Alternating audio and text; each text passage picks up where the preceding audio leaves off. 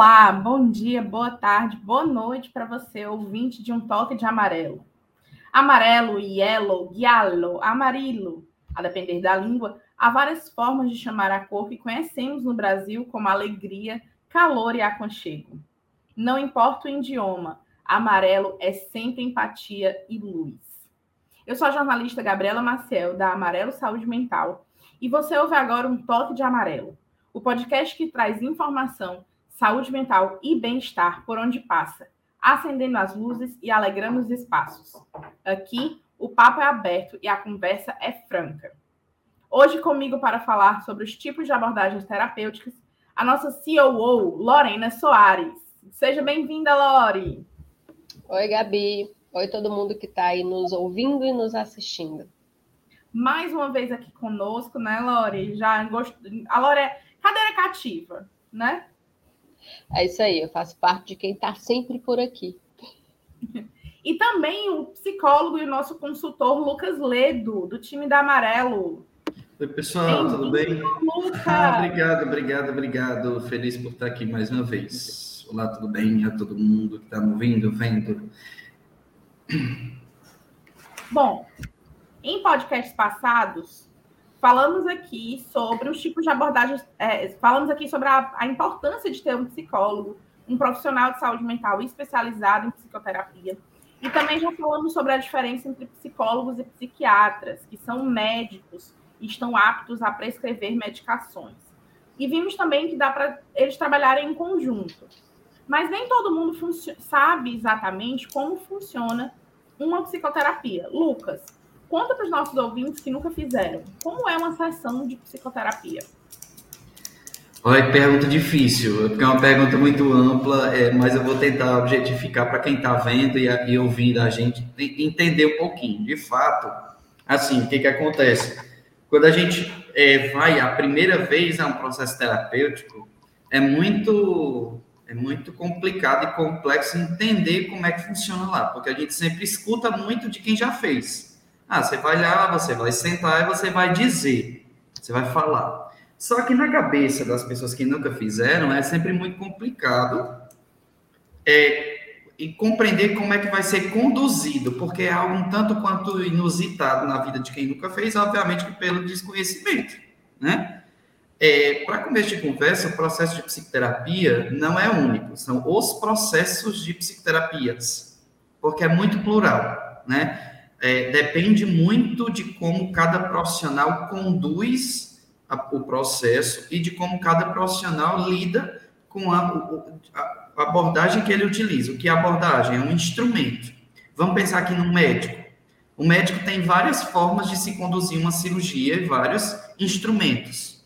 Na psicoterapia, nós temos vários instrumentos para trabalhar. E aí, cada pessoa, cada profissional tem o seu jeitinho, é, que é embasado e que é uh, referenciado para se fazer o processo de terapia.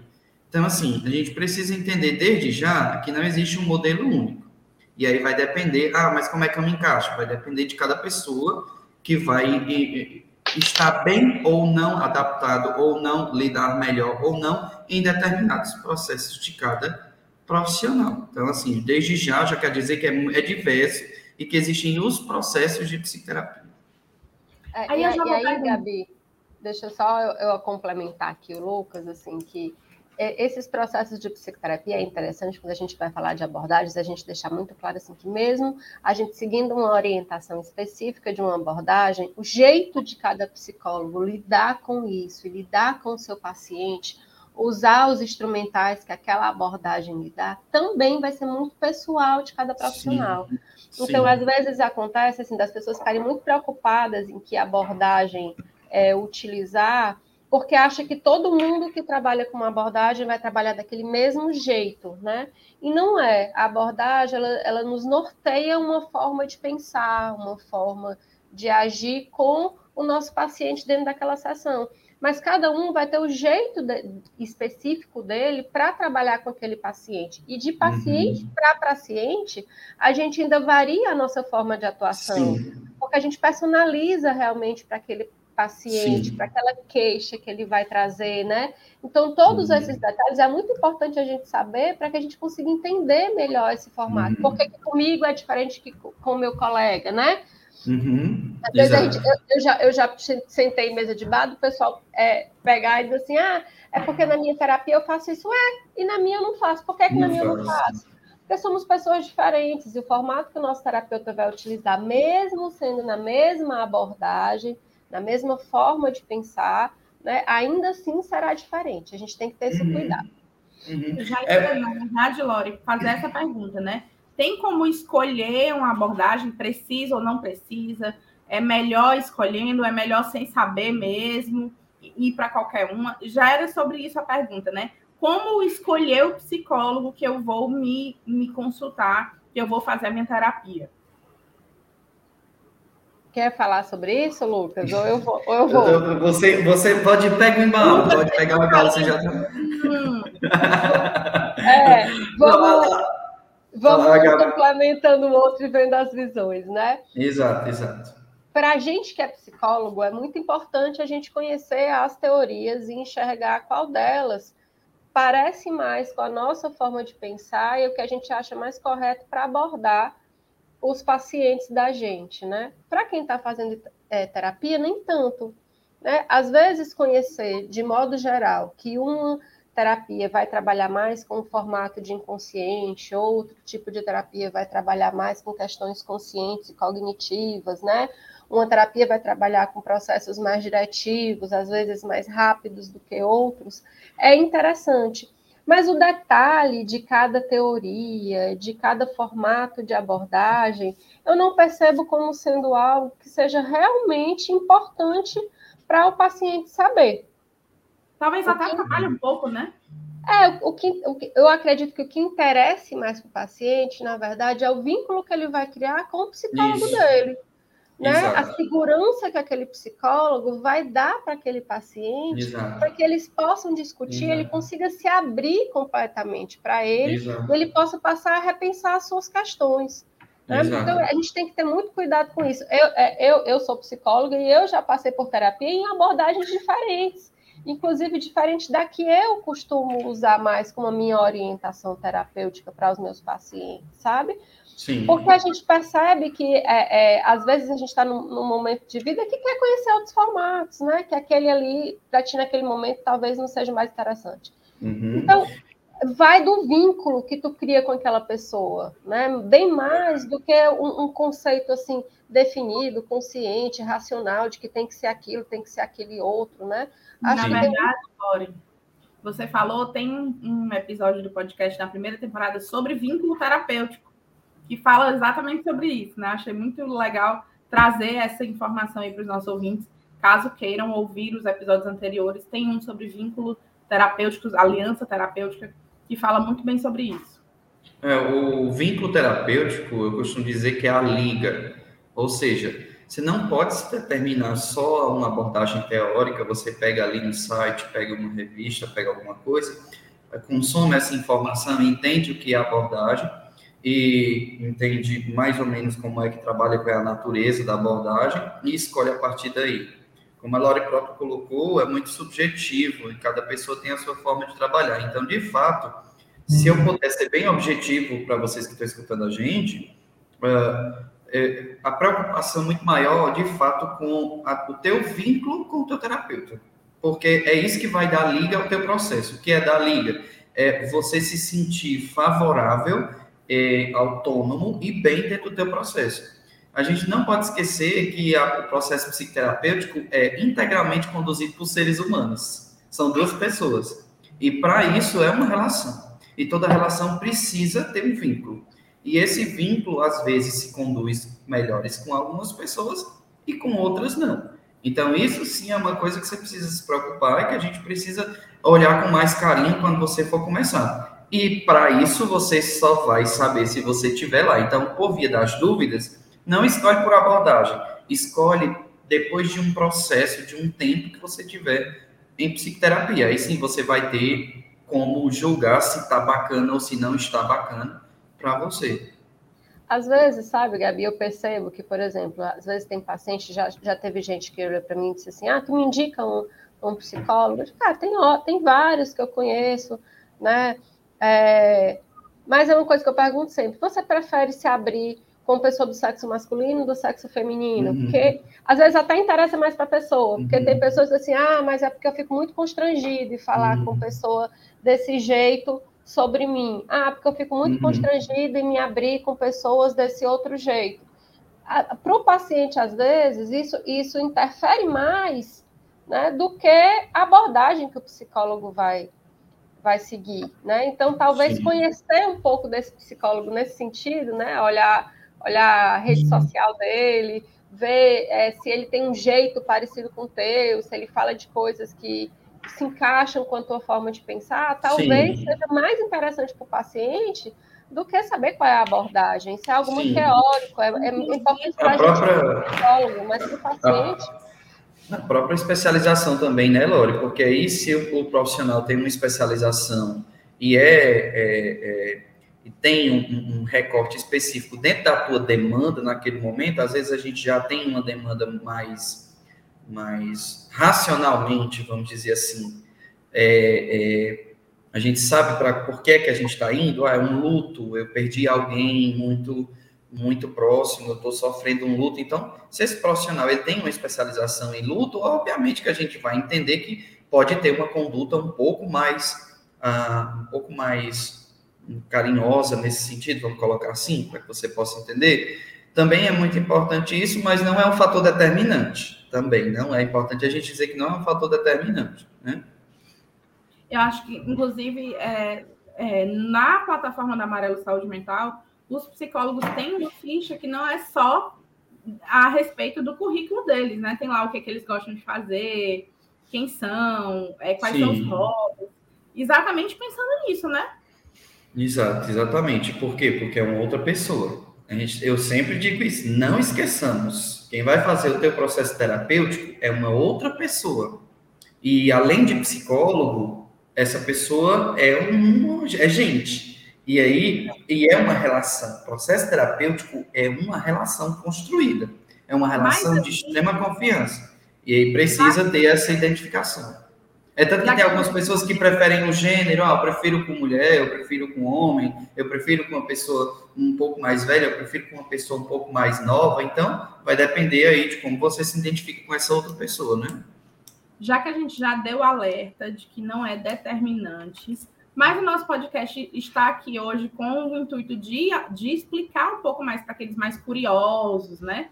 O que são essas abordagens terapêuticas. Eu queria começar logo perguntando quem foi que criou cada abordagem terapêutica? Como foi que elas surgiram?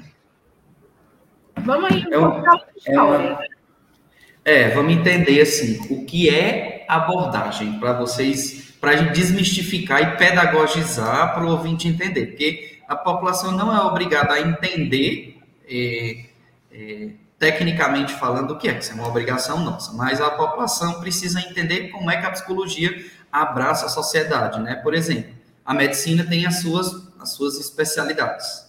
A psicologia também tem. E aí a população precisa entender mais ou menos isso para poder desmistificar um pouco né, e, e, conhecer, levar um pouco mais de conhecimento.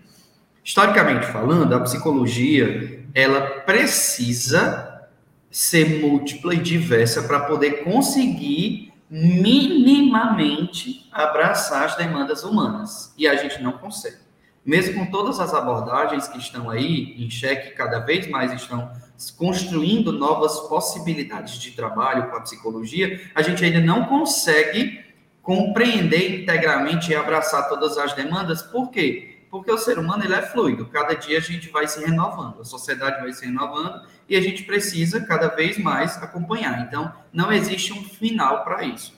Então, pensando nessa fluidez da diversidade humana, foi cada vez mais se construindo abordagens que pudessem é, ver de formas diferentes determinadas questões. Então, nós temos aí de forma mais ortodoxa, mais antiga, algumas abordagens que são mais conhecidas. Por exemplo, a própria psicanálise, que a população, a grandíssima maioria conhece, né?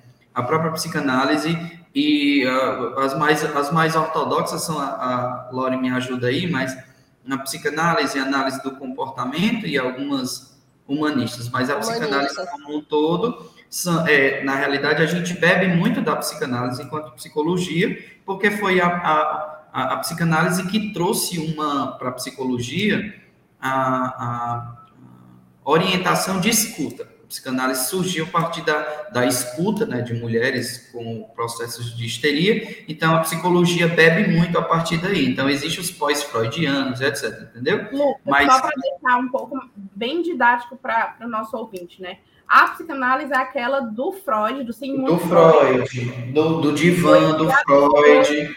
Exato. Que Exato. é isso Exato, é. a psicanálise é a mais ortodoxa mesmo, mais é. antiga, aquela que você chega, deita no divã, tem todo um processo. Interpretação do inconsciente, dos sonhos. Trabalha, exatamente, trabalha com essas produções inconscientes. E o que são essas produções inconscientes? Você só precisa saber se você realmente quiser, porque isso já faz parte do, do profissional. O que você precisa entender é que a psicanálise tem um tempo específico de trabalho. Ela não trabalha com um tempo fechado com alta terapêutica a psicanálise trabalha com renovação.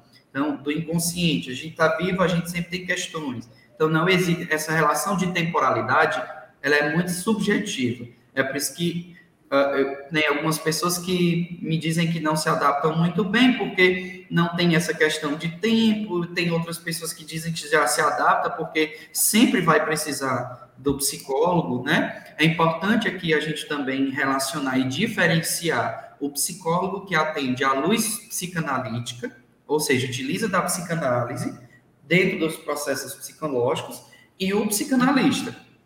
É, é importante a gente diferenciar. Existe a diferença. Existe a pessoa que é psicólogo, que faz psicoterapia, que é um processo exclusivo do psicólogo e psiquiatra, que utiliza dos conhecimentos da psicanálise para trabalhar, ou seja, tempo, relação de homem, como é que o homem se coloca no mundo, essas coisas mais específicas, né? Inconsciente. Utiliza, bebe da psicanálise para fazer a psicoterapia. Outra coisa é o psicanalista, que é um profissional que faz uma formação em psicanálise e que pode atender por vias de análise. É diferente análise da psicoterapia. Tá? E aí a gente tem que lembrar assim, que para você ser psicanalista, você não precisa ser psicólogo. Você não. pode ter qualquer formação e fazer uma formação em psicanálise e atender enquanto psicanalista, né? Mas existem uma série de psicólogos que também fazem essa formação em psicanálise ou que estudam a psicanálise e usam essa teoria como orientação de atendimento, né? Então tem essa diferença. No amarelo, por exemplo, todos são psicólogos. Então, eles podem utilizar da psicanálise, mas todos são formados em psicologia. Mas não Exatamente. necessariamente qualquer psicanalista tem que ser psicólogo. Já as outras abordagens que são psicológicas, como as abordagens das escolas comportamentais, né?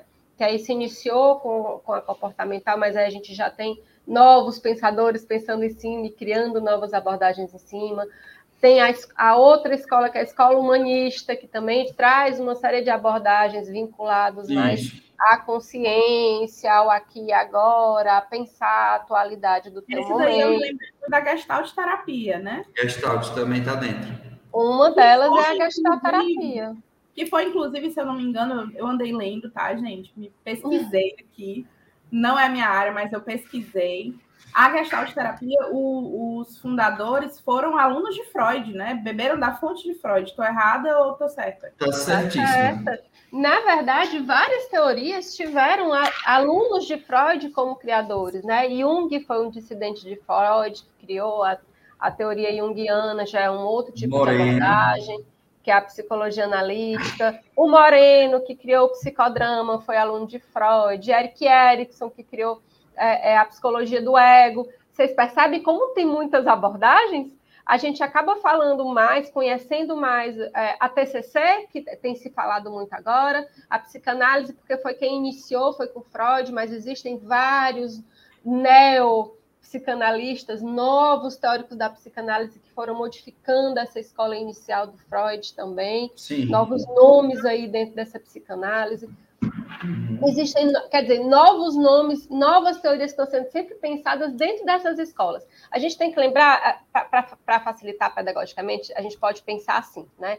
Que existem formas de pensar é, divididas é, é, resumidamente em três grandes núcleos, escolas, né? Uma escola humanista, uma escola comportamental e uma escola psicanalítica, que são três Isso. grandes é, raízes, e aí trazem vários Conjuntos, teóricos né? dentro de cada uma que aí vão pensando de novo isso. Em algum momento, algumas escolas se juntam, teóricos trazem um pouco da psicanálise, um pouco do comportamento, teóricos trazem um pouco do humanismo e um pouco da psicanálise, um pouco do comportamento e um pouco do humanismo, e vão reconstruindo aquilo tudo. Mas sempre são pensadores muito profundos, grandes cientistas, que vão pensando isso e vão trazendo para a humanidade. E isso se justifica por quê? Porque nós somos diferentes nós temos formas de pensar diferentes, Quando nós temos falou... formas de agir diferentes, inclusive transtornos mentais diferentes. E aí, alguns se adequam mais a uma forma de agir no mundo e a outra, entendeu?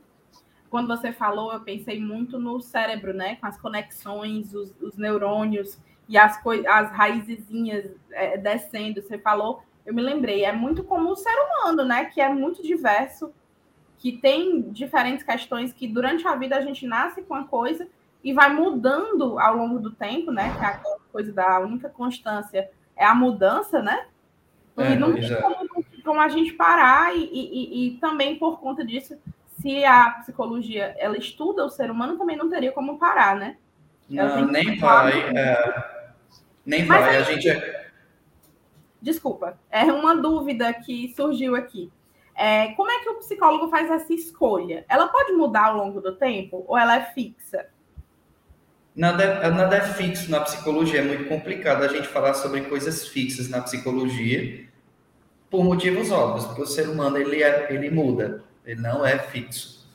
E a nossa escolha pela abordagem vai muito pela forma como a gente se, se coloca, a forma como a gente vive. Tem uma, até uma frasezinha na universidade, inclusive eu falo muito para os meus alunos que você é livre para você trabalhar com o que você quiser, e eles dizem assim, professor, às vezes a abordagem que escolhe a gente. Mas eu, eu, eu, eu penso o contrário, eu acredito que a gente que escolhe a abordagem de acordo com como a gente se coloca no mundo. Por exemplo, eu, enquanto formação na minha universidade, eu estudei psicanálise até o sexto, sétimo semestre na universidade, e logo após eu conheci o psicodrama, que está dentro das abordagens humanistas, e trabalho até hoje com psicodrama. Vez por outra, eu ainda me vejo pensando psicanaliticamente falando, é, não é uma coisa concreta, mas a minha ordem de trabalho é o psicodrama. Então, assim, depende muito de como cada terapeuta reage às coisas, vive, se relaciona com as coisas, depende muito da personalidade de cada terapeuta para escolher determinada abordagem. Eu acho assim, não tem como passar uma borracha e esquecer tudo que você estudou, né? Não, eu vou não, escolher essa daqui e todas as outras eu vou apagar e vou deletar da minha mente. Não, não tem. tem. É, a gente, a gente é, Gabi, assim, a gente é importante dizer que tem algumas abordagens que se complementam e tem outras que têm pensamentos distintamente diferentes do ser humano. Por quê? Para a gente tentar alcançar uma, uma explicação referenciada maior do ser humano. Então, assim, não tem como, por exemplo, a gente ter duas abordagens ao mesmo tempo. Não tem como um psicólogo se propor atender à luz psicanalítica e à luz da análise do comportamento ao mesmo tempo. Porque, epistemologicamente falando, vixe Maria, falou grego agora. Ou seja, é, a visão que cada abordagem tem do ser humano é completamente diferente, algumas então, é importante a gente dizer que não tem como a gente esquecer, mas é importante que o psicólogo mantenha um direcionamento em cima da sua, da sua abordagem. Né? Não tem como se atender com todas as abordagens e pensando em todas ao mesmo tempo, porque é um mundo, é infinito cada uma, é um infinito particular. Né? É importante que o terapeuta mantenha essa, esse direcionamento. Agora, como a gente estava falando, é, é complicado para o paciente saber se isso está acontecendo ou não. É complicado, né? Porque Na a gente não tem. Ele não vai saber, o paciente né? muitas vezes não tem. Se você não for psicólogo, porque nós também fazemos psicoterapia, se você não for psicólogo ou não tiver um conhecimento bem profundo, você não vai saber disso, né? E às vezes, Gabi, até assim, os próprios teóricos têm essa visão de que, por mais que eles criem uma teoria e elaborem todo um formato de trabalho, o jeito de cada pessoa vai influenciar na forma dela agir com aquele paciente, né? O jeito de cada terapeuta. Tem, tem inclusive, teóricos que dizem o Winnicott, que é um, um, teórico que eu estudei muito, ele dizia assim: olha, não existem Winnicottianos, nem eu sou Winnicottiano, porque cada hora meu pensamento vai mudando, eu vou, eu vou estudando cada vez mais, eu vou me aprofundando, e o meu jeitinho de lidar com as coisas vai mudando. Né? Então, essa coisa de dizer que o psicólogo é junguiano, é freudiano, é, é winnicottiano, é, enfim, né? usando o nome do, do teórico, às vezes tem alguns teóricos que dizem, não, não existe isso não, né? Eu só sou eu mesmo, né? Vocês não precisam ser eu. Podem utilizar a minha teoria como orientação, mas não necessariamente vocês têm que ser igual a mim, porque eu uhum. também vou mudando a minha forma de pensar ao longo da minha vida. Exato, né? então, exato. O paciente que está lá sendo atendido, o importante é ele saber que tem uma quantidade de teorias que a gente estuda a vida inteira, quando você decide ser psicólogo, você está lidando a sentença de que você vai estudar para o resto da sua vida, porque a gente vai se modificando, a gente vai tendo que entender essas modificações da humanidade, cultural, social, filosófica, né? Isso psicológica, emocional, a gente vai tendo que conhecer de tudo isso durante toda a nossa vida para que a gente seja bons terapeutas. Então, o que você precisa saber é que a pessoa que está lá do teu lado, ela vai estar tá sempre estudando, vai querer estar tá junto contigo nesse teu caminhar, nesse teu processo. E que se você não se sentir à vontade com aquela pessoa, né, usando, usando os termos de hoje em dia, não deu match, né, com aquela pessoa, você tem o direito de procurar um outro psicólogo que você crie esse vínculo mais favorável, que você consiga estar bem na tua relação com ele, porque isso é o mais importante para que você consiga seguir com o teu processo terapêutico. Isso não significa que a abordagem que foi utilizada com você foi ineficaz, não significa isso. Não. Significa que você não teve um vínculo muito bem estabelecido e que você precisa procurar outra pessoa. Era isso que eu ia perguntar, Lucas. Caso eu vá para uma consulta e não goste, Pode ser que eu não tenha me identificado com a abordagem terapêutica, ou foi mais questão do vínculo, ou pode ter sido qualquer uma das duas.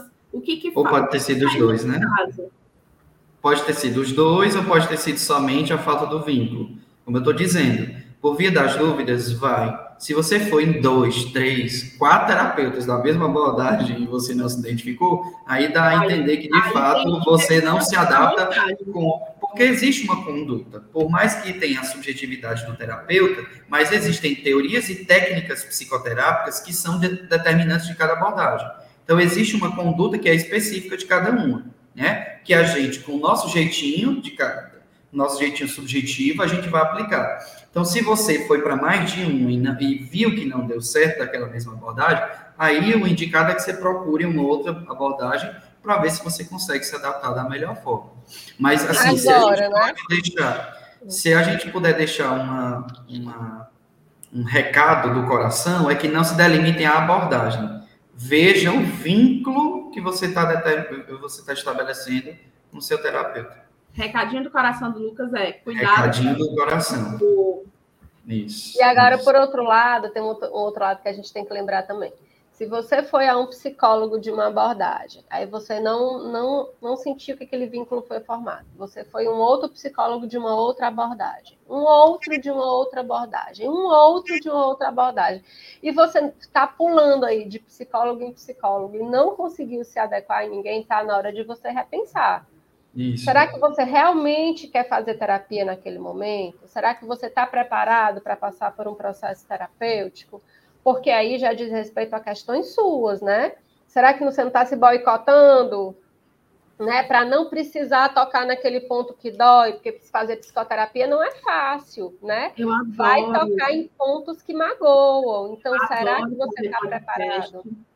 Com psicólogos que sempre tem uns tapinhas nas caras, sempre tem um oi, alerta, eu adoro essas coisas, sabe, Lori? Adorei esse momento. Pois é. Né? Esse momento, tem que tomar cuidado. Criatura, né? A gente sempre é... tem uma é. parcela de responsabilidade, então, às vezes, a, a gente não pode terceirizar nos terapeutas, às vezes é em você mesmo. É, nesse caso você tem que pensar, será que isso não é projeção minha? Porque eu não estou conseguindo, né? Meu mecanismo de defesa, eu que não estou querendo trabalhar nesse momento, eu que não estou preparado para fazer terapia. E aí, às vezes, a gente vai trabalhar isso na sessão terapêutica e entender o que está acontecendo. E às vezes não é nosso momento mesmo. A gente não está preparado naquele momento para fazer terapia. Então, se respeite nesse momento também. Né? Deixe passar um tempo, mais tarde você vai procurar terapia de novo e você vai ver que ela vai fluir né? Às vezes é você também que naquele momento, assim, não, não tá dando conta. Então, e às vezes tem que ter um, um, pouco de resiliência, de insistir naquele mesmo psicólogo até criar um vínculo, né? Eu, vou, eu queria só pegar um gancho que eu acho importante, não deveria deixar passar acerca da força e da, da, do, do, da determinação em começar o processo terapêutico. Às vezes você está com algumas questões que são neurológicas ou são fisiológicas e precisa de intervenção medicamentosa. É aí onde entra é, a procura primária por um processo, por um profissional de psiquiatria, para você tomar uma medicação e, essa medicação contribuir é, neurologicamente, ou seja, ou, e fisiologicamente no teu corpo, para que depois você possa ter um pouco mais de, de, de funções executivas, ou seja, atenção, percepção, tomada de decisão, que vai contribuir a te ajudar na psicoterapia. Antes disso, o teu processo de psicoterapia não iria fluir tanto. A gente não pode deixar de, de citar isso, porque às vezes tem pessoas que precisam urgentemente de uma intervenção medicamentosa. Eu não sou totalmente contra a medicação, eu sou a favor da medicação quando realmente tem a necessidade de tomar medicação. Então, às vezes precisa sim ir ao psiquiatra antes para ter essa regularização biológica, fisiológica, e depois começar o processo de psicoterapia. Às vezes nem você sabe, então você vai procurar um psicólogo, então o psicólogo precisa te indicar, porque às vezes chega para a gente no, no, no, consultório e não adianta. A pessoa não tem um início, meio e fim na fala, não tem uma tomada de decisão bem elaborada, não está bem para aquele momento para tocar em, em questões dolorosas, e aí precisaria dessa intervenção, dessa ajuda, né? Uhum. Muito importante isso, viu, Lucas? E, pessoal, eu queria é, é, dizer que eu adorei o nosso papo sobre abordagens terapêuticas. Eu aprendi muito, foi super informativo. Muito importante esse episódio. Mas, infelizmente, estamos chegando ao fim. Ah, a gente falou muito mais do que abordagens terapêuticas, né? A gente acaba sempre entrando por outros vieses. Mas o bom de estar com vocês é isso, aqui é completo. É, a entrega é completa. Eu adorei e eu queria agradecer que eu estive aqui hoje com a nossa COO, Lori Soares. Obrigada pela presença. E também com o nosso psicólogo e consultor, professor, nosso, nosso mestre, Lucas nosso Nosso curador de todos os psicólogos. Lucas Ledo, muito obrigada pela sua participação. Eu que agradeço. E você, ouvinte, se, se, se você sentiu curiosidade sobre alguma abordagem específica, tem mais dúvida ou quer saber mais, Sobre as consultas online, acesse o nosso site www.amarelosaudemental.com.br ou entre em contato nas redes sociais pelo arroba Amarelo Saúde Mental. Mesmo que a atualidade se diga moderna, falar sobre saúde mental às vezes ainda é um tabu, hein? E é pensando em desmistificar o assunto e quebrar as barreiras sociais que a Amarelo Saúde Mental surge, inundando todos os espaços e ampliando as discussões nós precisamos falar sobre saúde mental. Eu sou Gabriela Maciel e você ouviu agora o podcast Um Toque de Amarelo. Eu vou ficando por aqui. Até o próximo episódio. Tchau, gente. Tchau, pessoal. Tchau, tchau. Até a próxima.